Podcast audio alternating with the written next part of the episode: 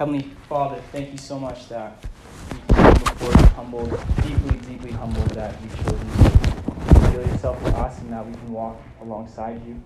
Teach us what it means to know that you always keep your promises and that you never break them, and how that transforms our lives radically for your glory. We pray. Amen. I was watching this show, and it's about two foster brothers. And there's an older brother who's kind of like the bigger, stronger brother who always takes care of the little brother. And you just kind of watch this journey of them growing up and going through um, difficult times. And at one point in the show, I think the older brother was about 16 and the younger brother was about 10. And the older brother looks at his little brother and says, Everything is going to be all right. Everything's going to be all right. I promise. Have you ever said that? Have you ever heard somebody say that to you in the midst of turmoil? Everything's going to be all right, I promise. And the little brother responds, Don't say that. Don't say that. You can't promise that. You're not there 24 7 to watch over me. You can't promise that a hurricane is going to take our house. You cannot promise that everything will be okay. And for all of us here, we have broken many promises. Promise to be at your kid's game, promise to give them that candy bar, and maybe bigger promises.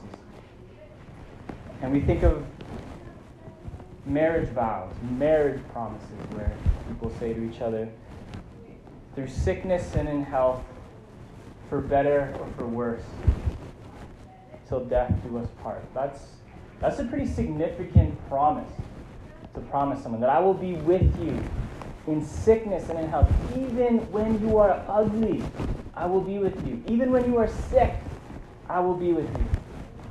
For better or for worse, until death do us part. And obviously, not everybody keeps that promise. And in Canada, the divorce rate is 38% we we break our promises. Every one of us, we've done that.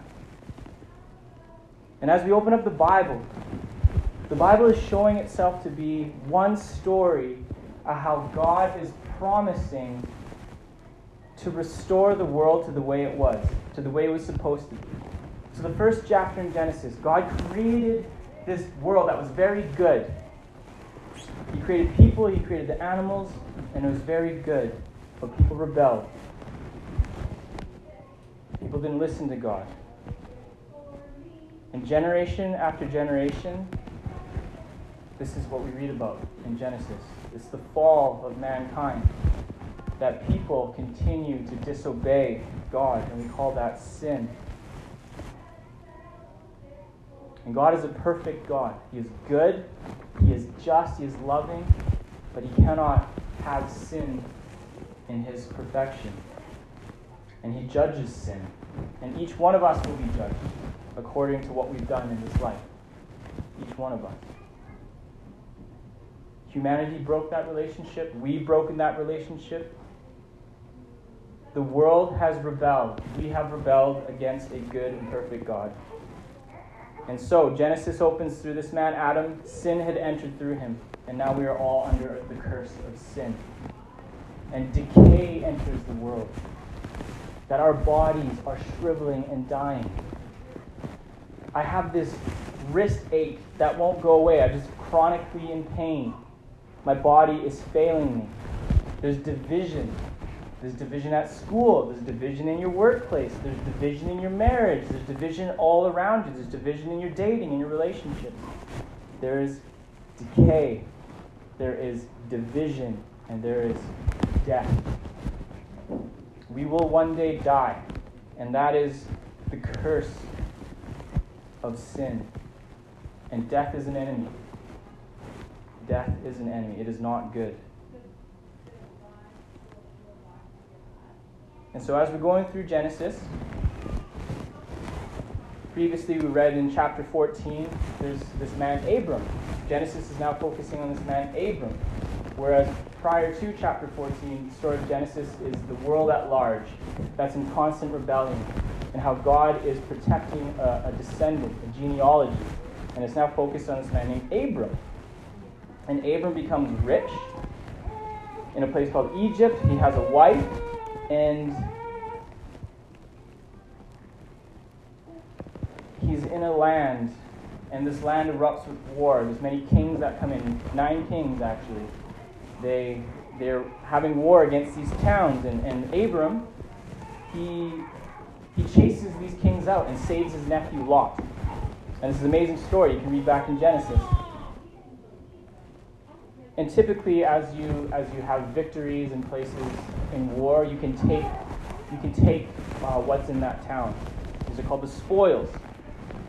They're kind of like pirates, I guess. They would just take whatever's left of the town, and as this leader of a city, Sodom, is offering to give Abram the spoils, he rejects it. He doesn't want the spoils. And in response, we pick it up in chapter 15. God states that your reward will be very great because he's rejecting the use of this human wealth to achieve greatness. In Abraham, or Abram, he becomes Abraham in chapter 17. Abram, he demonstrates that he's trusting in God's promise to provide. He's trusting in God's promise. And what is this promise? The story of Genesis is central and is narrating around this one promise. We find it in chapter 12, verses 1 to 3. God makes an explicit promise to Abram. And this is how we understand the whole book. This is how we understand the Bible. This is how we understand life as a whole. The Lord said to Abraham in chapter 12, verses 1 to 3, the Lord said to Abram, Leave your native country your relatives, and your father's family, and go to the land that I will show you. I will make you into a great nation. I will bless you and make you famous. And you will be a blessing to others. I will bless those who bless you and curse those who treat you with contempt. All the families on the earth will be blessed through you. All the families of the earth will be blessed through you. So, as it's this curse that's happening, this rebellion against God, God is saying, I'm going to restore this. And I'm going to use you, Abram. I'm going to use your family and your descendants. And through you, you're going to bless the world. Through your family, you're going to bless the world. And this leads us right into chapter 15, verse 1. Sometime later, the Lord spoke to Abram in a vision and said to him, Do not be afraid, Abram, for I will protect you, and your reward will be great. So, right here, God is promising to protect Abram. And in response, Abram, you must not be afraid. God is confirming this promise that you will be a great nation and you will go on and bless the world. God is confirming this promise. He's essentially telling Abram, I am with you. I will be with you. And I will keep my promise place your faith in me. That's an incredible thing. The creator of the universe who made the stars, the heavens, the mountains, the oceans, the fish, you. He says, I will be with you, and I will keep my promises. Place your faith in me. And how should you respond to such a promise? You do it by trusting Him. And it makes you brave. Yet, Abram doubts God's promise. Verse 2. But Abram replied, O sovereign Lord, what good are your blessings when I don't even have a son?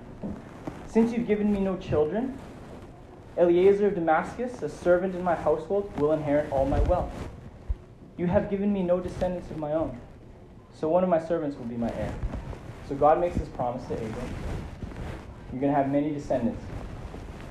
And you're going to bless your descendants, you're going to bless the world.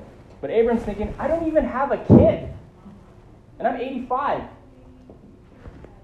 I think you're behind. My Fitbit tells me you're behind. I don't even have a kid. And is this not like us? The circumstances of our lives can frequently tempt us to doubt God's goodness. God says He's good. I love you. I will take care of you. Follow me. We doubt His goodness or even question if there even is a God. As you go through abuse, as you experience trauma, you can question is there even a God? Does He care about me? Look at me. Where am I? Where are you? That's a legitimate question. And our lives can often seem like they're spinning out of control. Our relationships are breaking down. We're losing work. We're getting sick. We're anxious, and life can overwhelm us. So, this is the question How do we trust God's promises when life is so hard? How do we do that? The answer is we believe.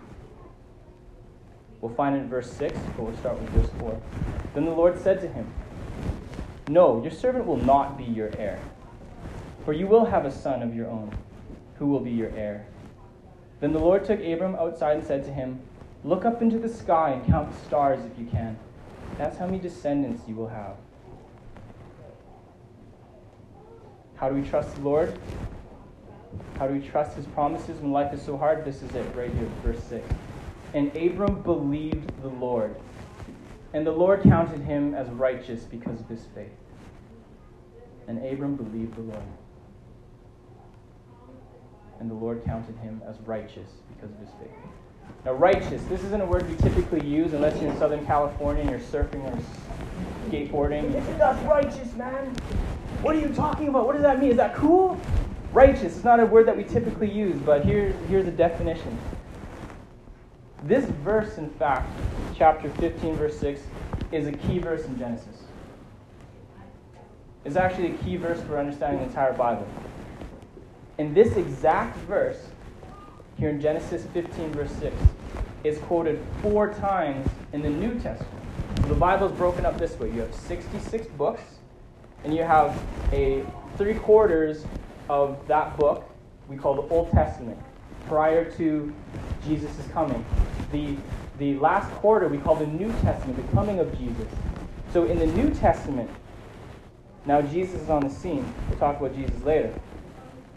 The New Testament quotes verse 6 in chapter 15 four times. Here's the first instance. A book called Romans, chapter 4, verse 3, where the scriptures tell us Abraham believed God, and God counted him as righteous because of his faith. Second instance, Romans chapter 4, verse 22. And because of Abraham's faith, reminder, Abram becomes Abraham. We'll get there next week.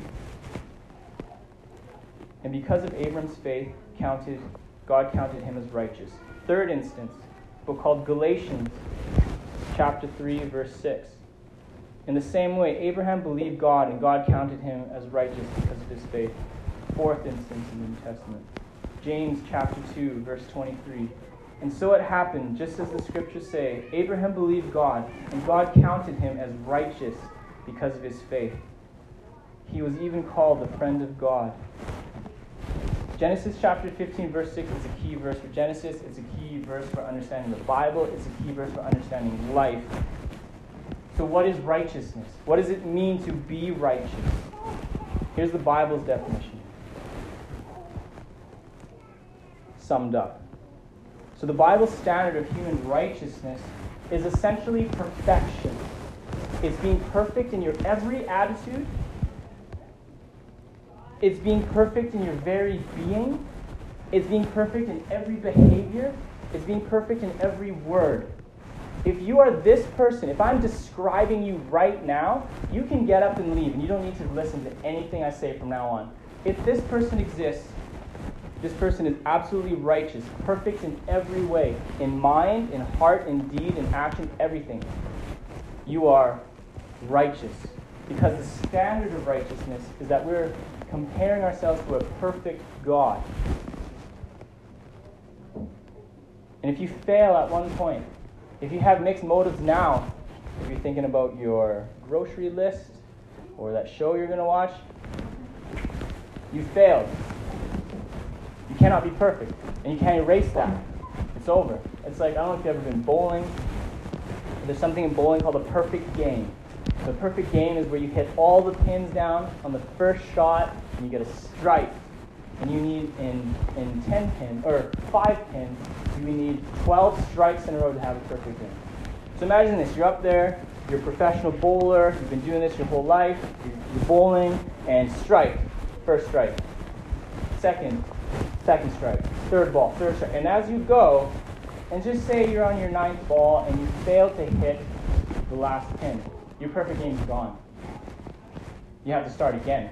You can't retake that shot. And the Bible says a similar thing. Bowling is a very base analogy. Okay? Okay? It's more like this. If you break a single crime against God, his fury, his judgment, because he's perfect, is upon us. And he will judge us, and he sends us to a place called hell. So if it says, You break in any of my laws, I have many laws in, this, in the Bible. I think there's over 700. You need, you need to do them perfectly. You need to treat your wife perfectly. You need to treat your friends perfectly. And if you err at all, you miss that pin, you are not righteous. And this is our biggest problem. This is all of our biggest problem. This is my biggest problem. This is your biggest problem. Is that we are not righteous in the sight of God. We are not. And we will see God's judgment because of that. We've all erred. We've all rebelled. Yet, the Old Testament, it talks about righteousness as this foundational virtue. And yet, right here in verse 6 in chapter 15, Abram was credited as righteous because of his what? His faith. Not because of his actions. Because if you read back a few chapters, he gave his wife away because he didn't want to die. That's not good. That's not good. That's not good, by the way. It's not a good thing to do.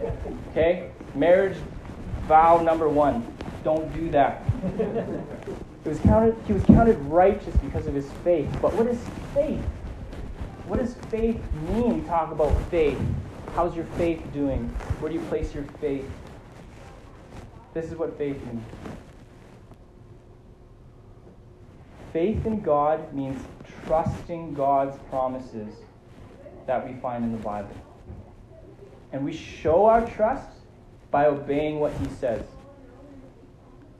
Faith takes God at His word. Whatever God says, we obey. There's no, huh, but, what about, no, silence. You're, you're talking to a perfect God. We're taking God at His word. But it's not a blind faith. It's not a stupid, silly, unreasonable faith, which I thought it was in 2009 before I was a Christian, that all Christians were uh, delusional and silly and manipulated and brainwashed. They had no evidence. This evidence is out there for the resurrection of Jesus. There's archaeological evidence, there's philosophical evidence. And I would love to have a bowl of poutine with you and talk about that kind of stuff. But uh, just just hear this. It's not a blind, it's not totally unreasonable. There are things in reality that bolster the faith. So we're taking God at His word.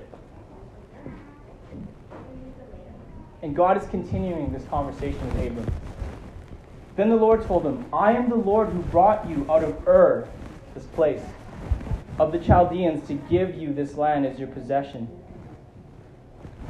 And as this conversation goes, he's saying, God is saying, I will accomplish this. I will do this. I promise you. And I will not fail. And just to prove it, let's sign a contract.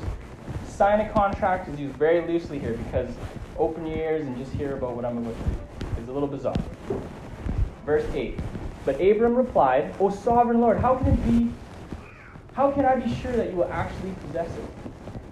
The Lord told him, Bring me a three year old heifer, which is a young female goat, a three year old female goat, a three year old ram, a turtle dove, a young pigeon. So Abram presented all these to him and killed them.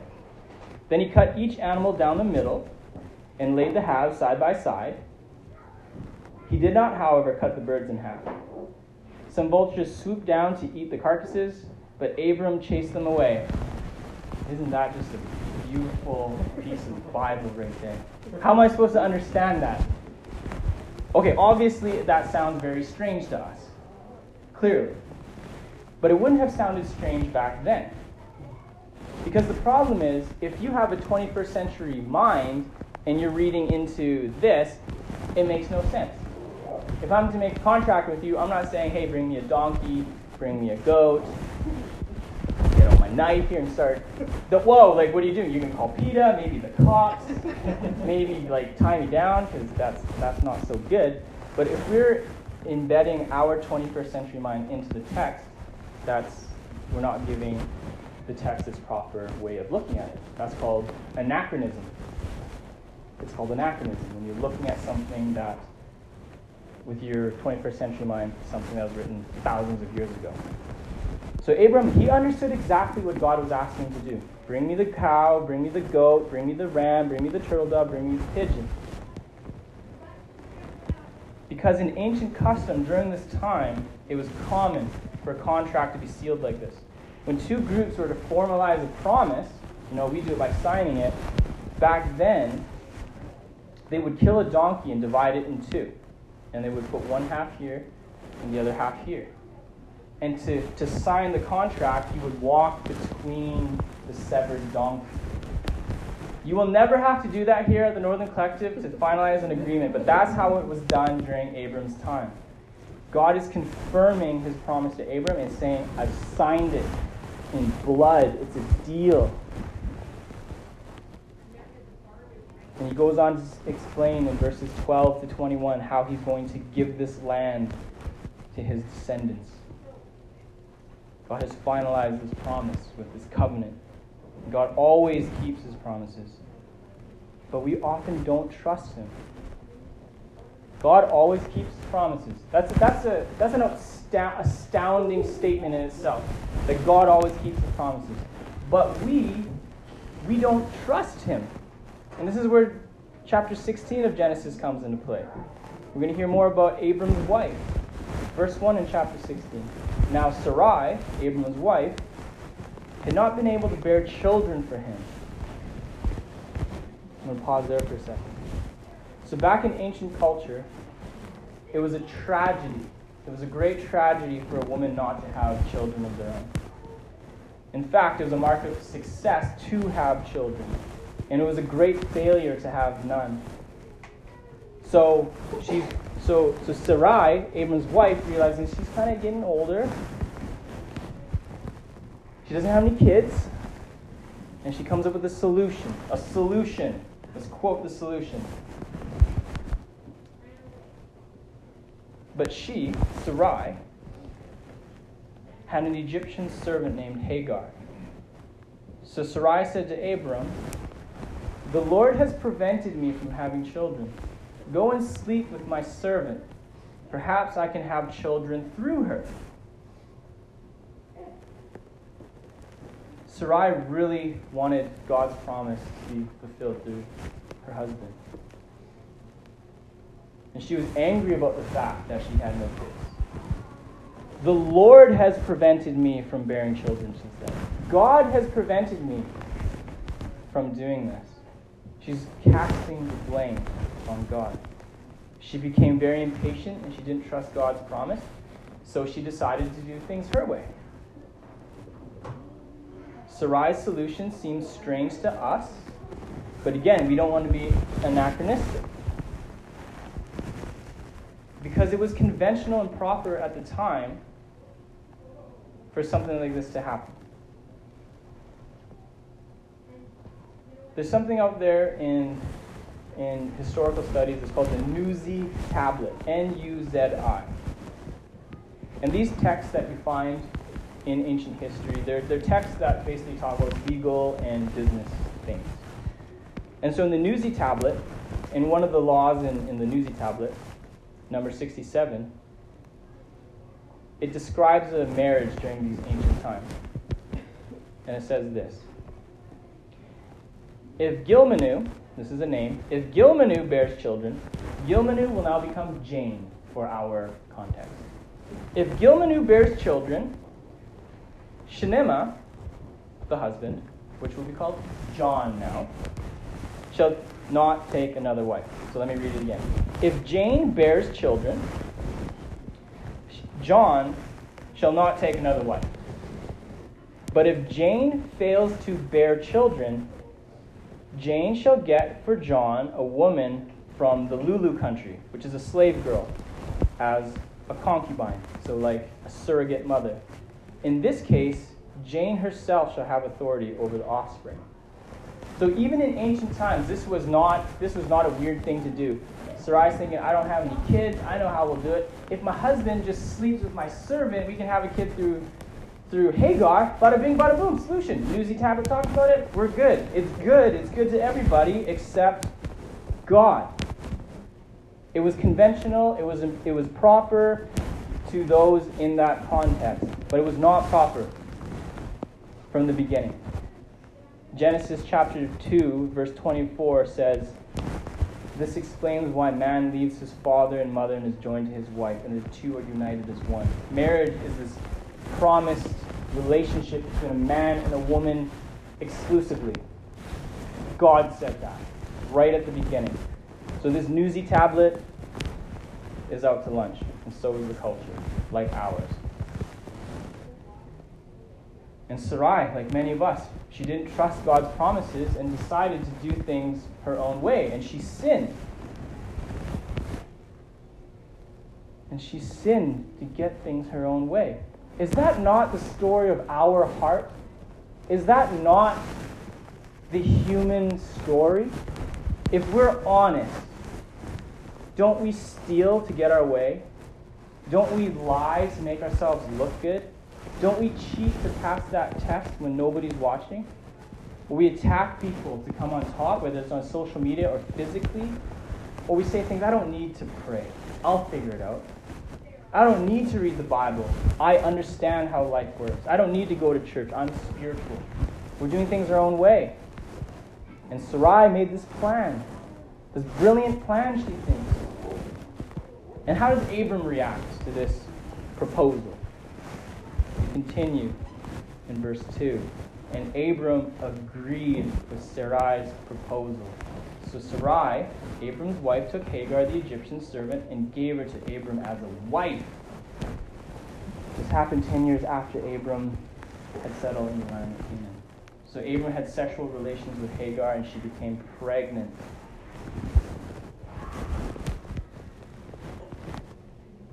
This is not good. And the crazy thing is, if we rewind a few chapters back, in a place called Egypt, Genesis chapter 12. Abram had given his wife Sarai to the Egyptian leaders. So Abram already did it. Gave his wife away. Like a coward. And here, Sarai gave Abram over to her Egyptian servant. Back in Egypt, chapter 12, Abram gives his wife now here, wife gives husband.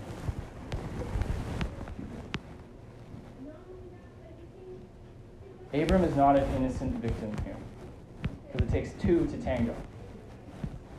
And Abram, I would say, and I think the scriptures are trying to tell us, is primarily at fault. He was the head of the house. God had spoken to Abram, not to Sarai.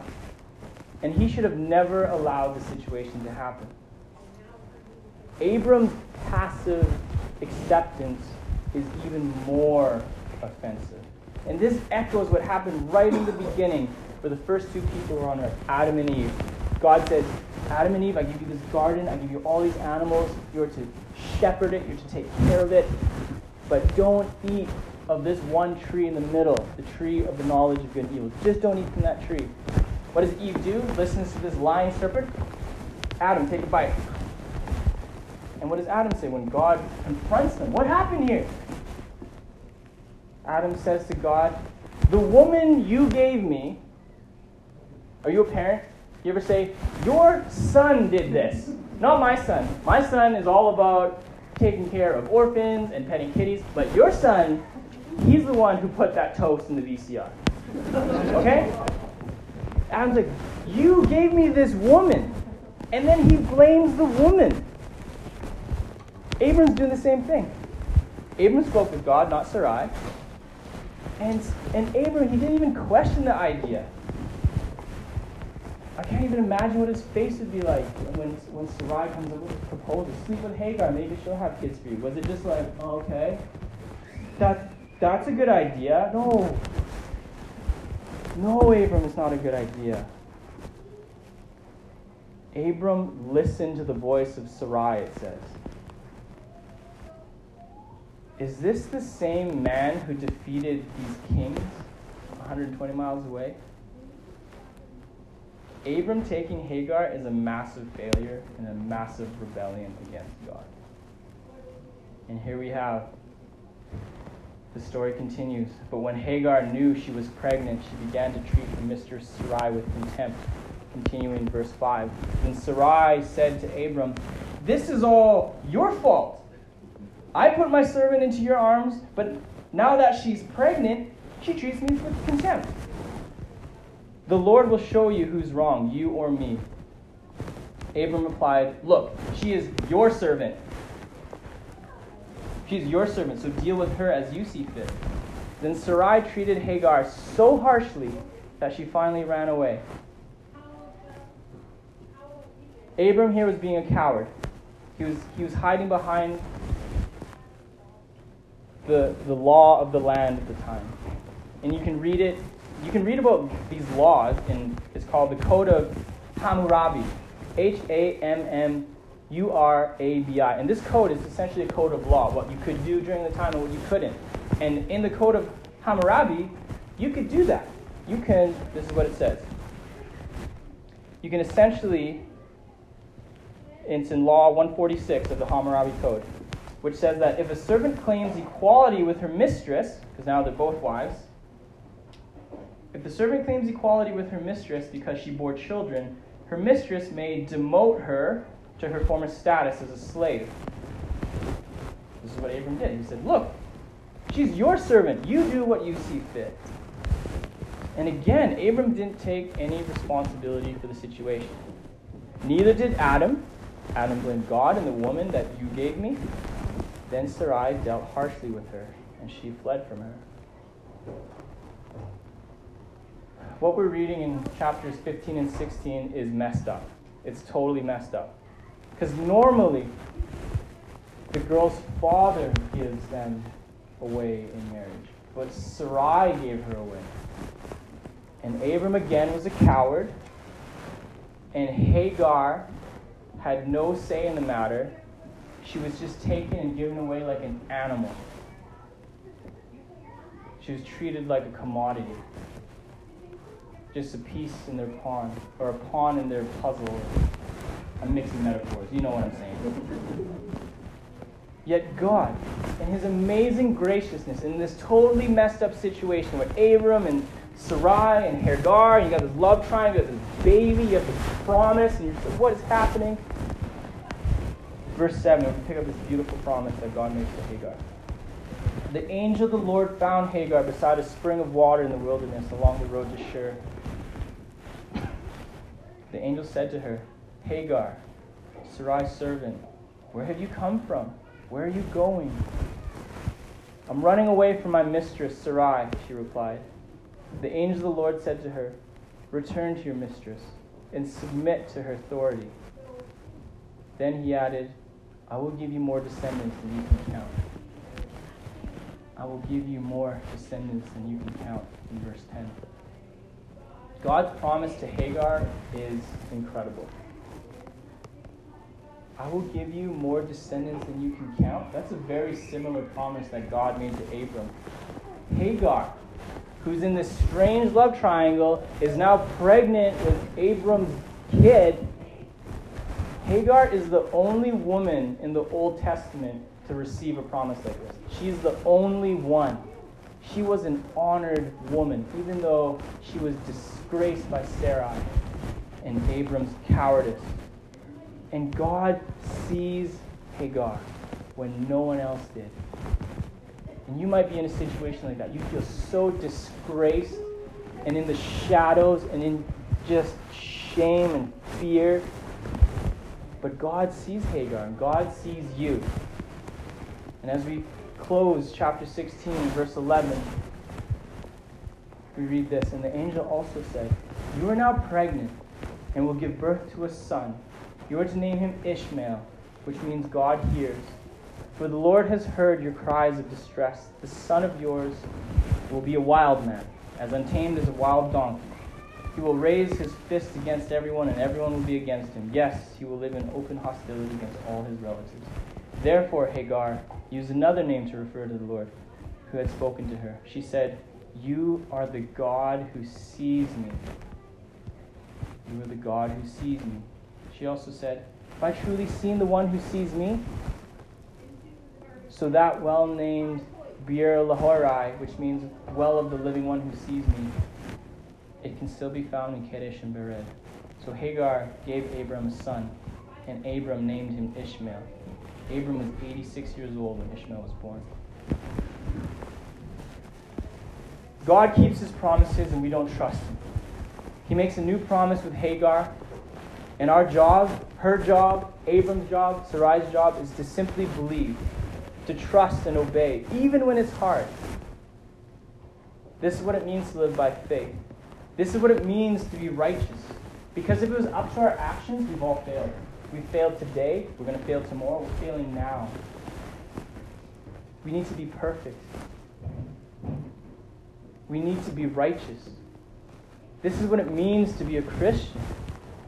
That you must be perfect. But the thing is, we cannot be righteous. When you say, I'm human, I'm just human, that's a problem. That's a problem in the eyes of God. There's only one who was righteous, perfect, who obeyed God every second of his life, who had perfect thoughts every minute of his life. This person was God coming down in the flesh as the person of Jesus Christ. He is the only righteous person who has ever lived. But why does that matter? Who cares about Jesus? So what if he was perfect? So what if he healed people? So what? This is the thing. The biggest problem we have is that we are not righteous. The greatest solution to that problem is for that rebellion to be forgiven. Jesus Christ, he is that forgiveness. 2,000 years ago, this righteous man, there was no other righteous man, he paid for our rebellion. It says this in 2 Corinthians chapter 5 verse 21. God made him who had no sin to be sin for us, so that in him we might become the righteousness of God. That by believing in Jesus, his righteousness is given to you. We call that imputed righteousness. His righteousness is imputed to you by faith. You cannot make yourself righteous because we suck at bowling. You just can't do it. It's very hard to have a perfect game all the time.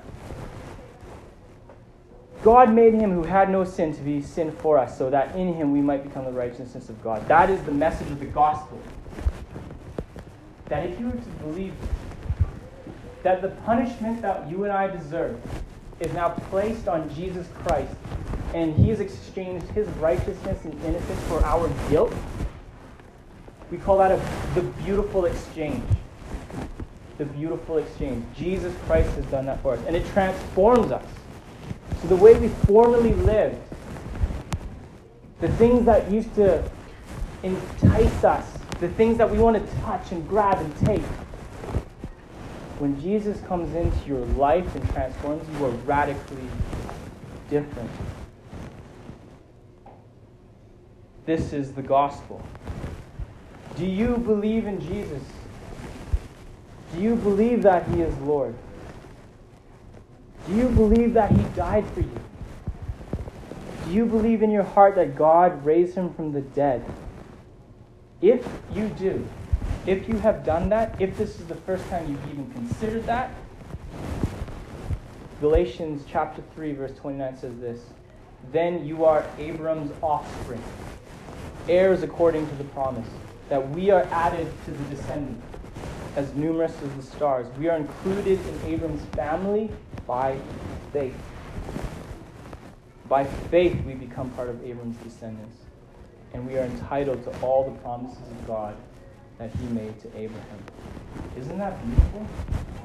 What more? What more is there that this world could offer? That car, that perfect job, is nothing. It's nothing compared to this promise. And God always keeps his promises. He says, If you place your faith in me, I will save you. We will enjoy a relationship forever. And for those who don't, I promise I will punish them. This is also a promise. So, what do we do here? We're pleading with people. When we share the gospel, we are trying to teach and we are trying to persuade people of this truth. There is no other news out there that we should be sharing. This is the gospel. This is the promise keeping God that the whole Bible is about and has invited you into his story. Amen.